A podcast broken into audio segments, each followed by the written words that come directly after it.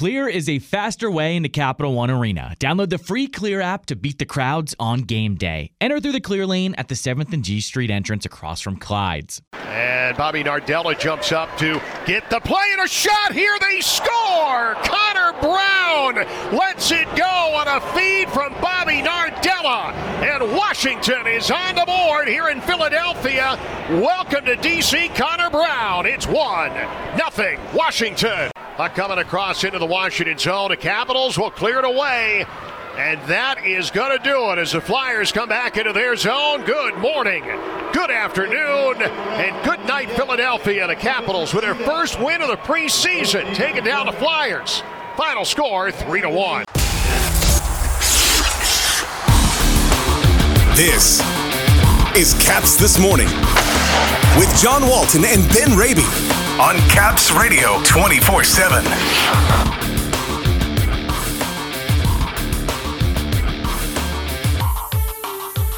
The Capitals take down the Flyers for preseason win number one. Tarik El-Bashir back with us today to talk defense and the penalty kill. And back to Arlington today, off to Detroit and Columbus tomorrow. Good morning, everybody. It is Thursday, September twenty-ninth.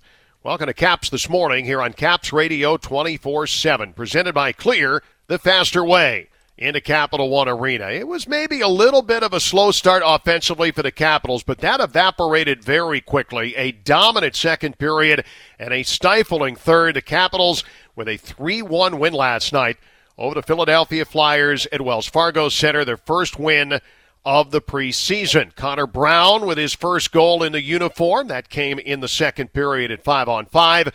Dylan Strome ended up with two goals last night. Power play marker in the second and a goal late in the third that put it on ice. And a two-assist game for Bobby Nardella as well, as Charlie Lindgren picked up the win. thirteen shots, thirteen saves through two periods of work. Ben, this was a fun one to watch last night. And a lot of good things that you can take from this one, I thought, as well. Yeah, I think the storyline in this one, from a Capitals perspective, the play of the newcomers. When we spoke ahead of last night's game in Philadelphia, we were talking about the preseason debuts in Capitals colors of the aforementioned Strome and Brown and Lindgren. And they, among others, showed themselves very well. Strome and Brown combining to find the back of the net, accounting for all three goals.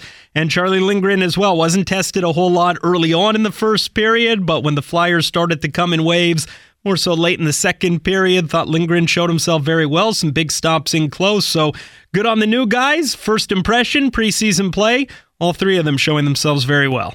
Let's talk a little bit more about Dylan Strome, because this is a guy who is undoubtedly going to be in the top six. He gets the power play goal. This is a spot, too, where I feel we're going to see him, maybe even on power play one. We have seen that throughout camp. So to see him come through, and remembering that he had those twenty-two goals last year, this is a guy with a nose for the net, and I thought we saw that on display last night. Yeah, and it'll be interesting to see where he ultimately plays on the power play as far as positionally. I think he's acknowledged, you know, maybe a little bit down low, maybe sort of below the goal line, around the net. We saw him last night in Philadelphia, a little bit more of the half wall. You know, he scored from the right faceoff circle, but I think his position on that power play, he's got a knack for the net, a nose for the net, whether in the bumper spot, whether below the goal line. I think he gives Peter Laviolette and the coaching staff options as far as the power play, but certainly a guy who has that ability to find the back of the net and to create, and a guy who himself has acknowledged, Dylan Strome, well, maybe playing with a little bit of a chip on his shoulder again, given the way things unfolded, given that he wasn't brought back to Chicago. I think he's pretty hungry here with his one-year deal to make the most of it, and certainly he'll get the opportunities in the top six and on special teams as well.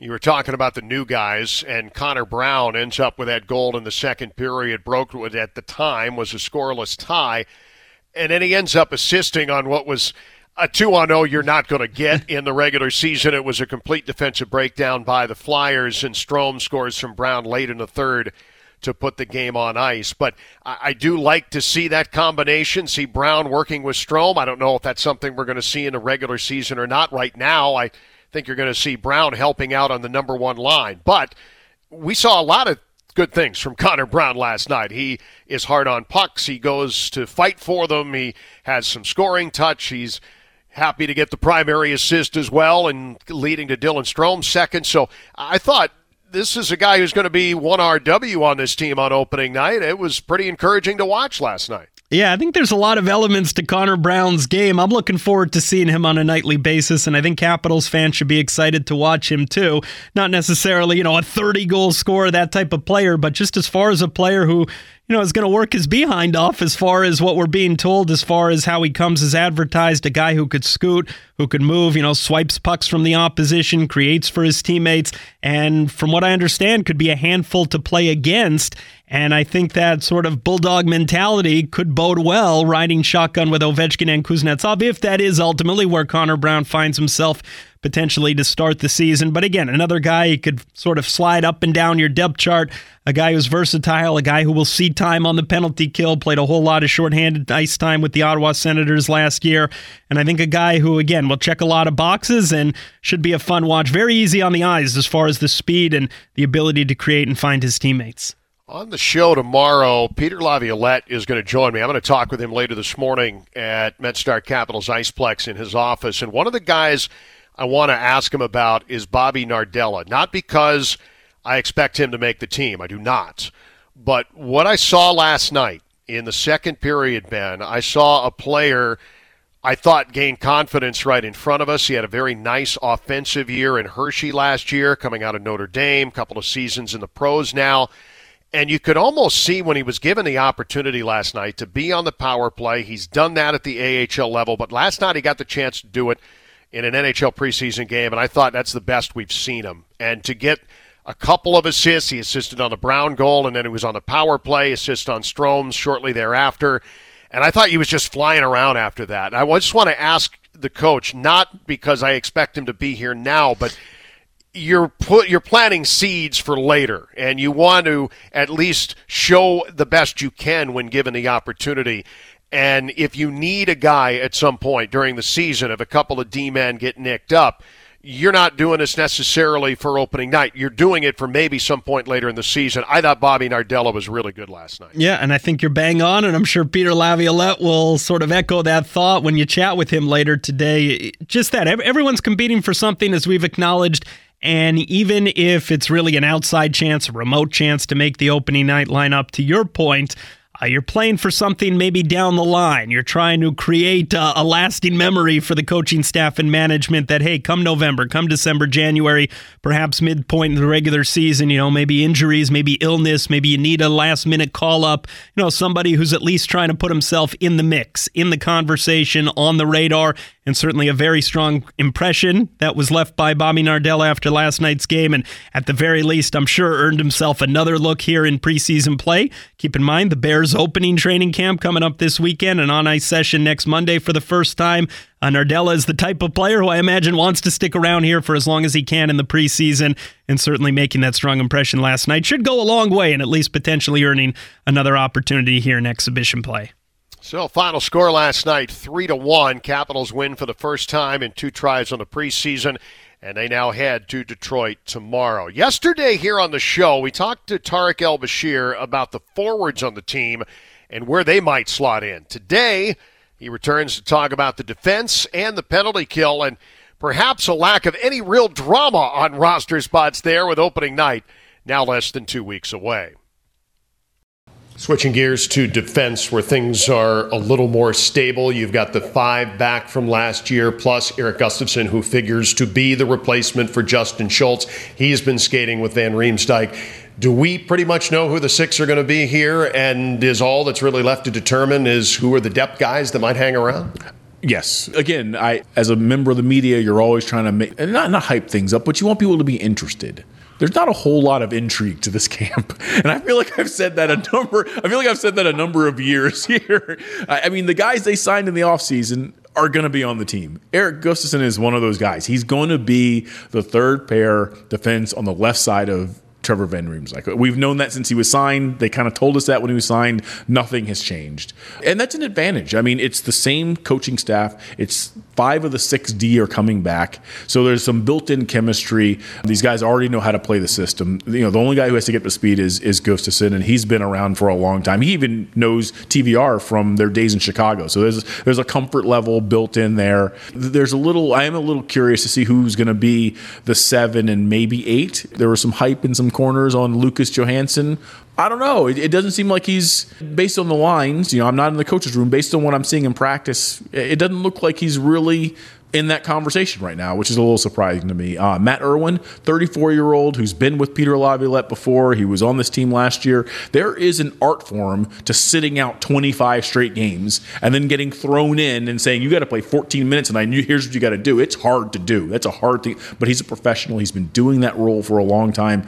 I kind of feel like he's in the catbird seat because he's done it, and they can trust him, and there's no question marks to, as to whether he can do it. Alex Alexiev is still hurt. They still have high hopes for him, but you know he's he had shoulder surgery over the summer and is working his way back. So yeah, I, I do think there there is a pointed lack of intrigue even on the back end. And don't get me started on goal. I mean, we clearly know who those two guys are. So. Yeah, no question who those guys are going to be come opening night. One D that we didn't talk about with Vincent Iorio, yeah. and a guy who, much like your thoughts on Hendrix LaPierre, go down, yeah. light it up in Hershey, cook down there. But if you need a right-handed D to come up, yeah. he's probably the guy at some point. I think we see him here, but probably not out of camp. He, he's your fourth best right right shot defenseman right now, but without a doubt. If there is an injury, you don't you obviously you don't want to see any injuries, but there it, one always pops up unless you want to slide move guys around and have them playing on their wrong side. I think depending on what the matchup is and how Vincent progresses here, likely starting in Hershey, I think he's your call-up. And D is a lot like goalie. It, you know, forwards, they kind of, those top guys come in basically ready to play at the pro level. Not maybe not the N H L level, but they can, their game translates a little more. D is a little more, there are more layers of sophistication to knowing where to be and what things to read and what you don't need to pay attention to. And strength is another big thing. I mean, you know, try to move Milan Lucic out of the crease. I mean, there, there, there's some heavy dudes. Iori's a big guy. He's strong, but he's still, he, you know, you, you look at him, you're like, that's a great, good frame, but there's still some big boy strength that has to kind of kick in here, and that will for him in the next few years. He's, what, a two thousand two born, right? I mean, he's he's a young man who's going to continue to get better. So I do think that he's going to see a game or two, maybe more depending on how, you know, things shake out. But like LaPierre, like you said, he, he's got to go down. He's got to learn how to be a pro. He's got to get comfortable playing at pace. And the A H L is a good league. It's a good spot for a twenty-year-old, too, because they're not going to get total. Those top twenty-year-olds are not going to totally get overwhelmed by the skill and everything, um, but it's kind of like a good stepping stone. It's it's a good kind of next step between junior, top-level junior in, in the you know the Canadian junior, major junior, and getting to the N H L. So if all things go well, he goes down there. He plays twenty-five minutes a night on the power play, on the penalty kill, probably more on the penalty kill than the power play. Plays against other teams' top pairs. Uh, top lines in all situations, and then come January, February, maybe he's in line for a call-up. One last thought. This is a team thing, penalty kill. A little bit of a change in the offseason. Scott Arniel moves on to Winnipeg. Scott Allen, the head coach of the Bears, now an assistant coach here. He was an assistant coach in Arizona when that penalty kill was above ninety percent, was the best in the league a few years ago under Rick Tocchet, and now he brings that to D C, where this is a very aggressive style of P K that will be a little bit different this year. Year. Yeah, you know, not having Carl Hagelin is a bit of a blow. I mean, he is a he is a specialist. When you think of the the great penalty killers in this league, you think of Carl Hagelin. That said, they've got some other really, really good players that can skate shorthanded. Little, this isn't anything about the P K, but the, my I don't know Scott Allen very well, but I was at the Capital One Arena. Is this accent related? This is not accent related, although that is the heaviest accent I've ever heard uh, from for a New Englander. Yeah. But the other day I was at the game, but I went downstairs early to kind of get ready for post-game interview. So I'm watching the, the broadcast feed, and he was drawing up a play there late. I think the Caps were down by a goal. He was drawing up a play, and the look in his face, I mean, his eyes were wide, and he's chomping on his gum, and he's he's looking at everyone in the eye like, you got it. And I was thinking, this is preseason game number one. This guy's about to, like, I was waiting for the vein in his forehead to start bulging. I love that. I love a guy who's is that serious I mean, that dialed in and that hungry. I mean, this is the preseason, and uh, you know, you probably just found out. You know, um, it's a hard league to get to, and it's a hard league to stay in. And, you know, you want to talk about a guy who's motivated. He's motivated, man. And, uh, it, again, getting back to the personnel, this this team still has the personnel to have a top ten penalty kill, even without Carl Hagelin. And and with an X's and O's mastermind in Allen, I, I think it's going to be pretty good. It's going to be a strength. See him on T N T. Read him at The Athletic. Joining us all season long, Tarik El-Bashir. Thanks, sir. Anytime, man. Great stuff, as always, from Tarik. Appreciate his time with us this week. Coming up on the show tomorrow, mentioned it earlier, Peter Laviolette going to join us. I'll be chatting with him later this morning. We'll have that conversation for you coming up tomorrow. We got a busy weekend coming up here, Ben, with Detroit tomorrow, Columbus on Saturday, and we're finally going to get a chance to see some of the varsity, including Alex Ovechkin in all likelihood this weekend. John, when was the last time you did a multi-game N H L preseason road trip? I'm putting you on the spot here. I know your bags are packed. I can remember, because I believe it's only happened that I can remember one other time. We had a game five or six years ago in Kansas City, and we flew game day from Dulles to Kansas City, played the game at a Sprint Center, and then got on the plane and went to Carolina. There was even a day in between. It was actually it was a two-game, three-day trip, which wow. is a little much for the yeah, that's a lot for preseason. We don't need that. This is perfect. Do two, go take care of it. I like it. Let's uh, go see some of the places we haven't seen for a while. I'm good with it. Enjoy that preseason per diem. Two games and two nights coming up. Yes, Detroit, seven thirty. That's going to be tomorrow night. And then on Saturday night, Nationwide Arena, break out the cannon, or maybe not so much, seven o'clock, Nationwide Arena. We'll have both of them on Caps Radio twenty-four seven. The Team nine eighty going to carry the game in Detroit tomorrow. Ben, in the meantime, have yourself a Thursday, will you? Happy Thursday, John.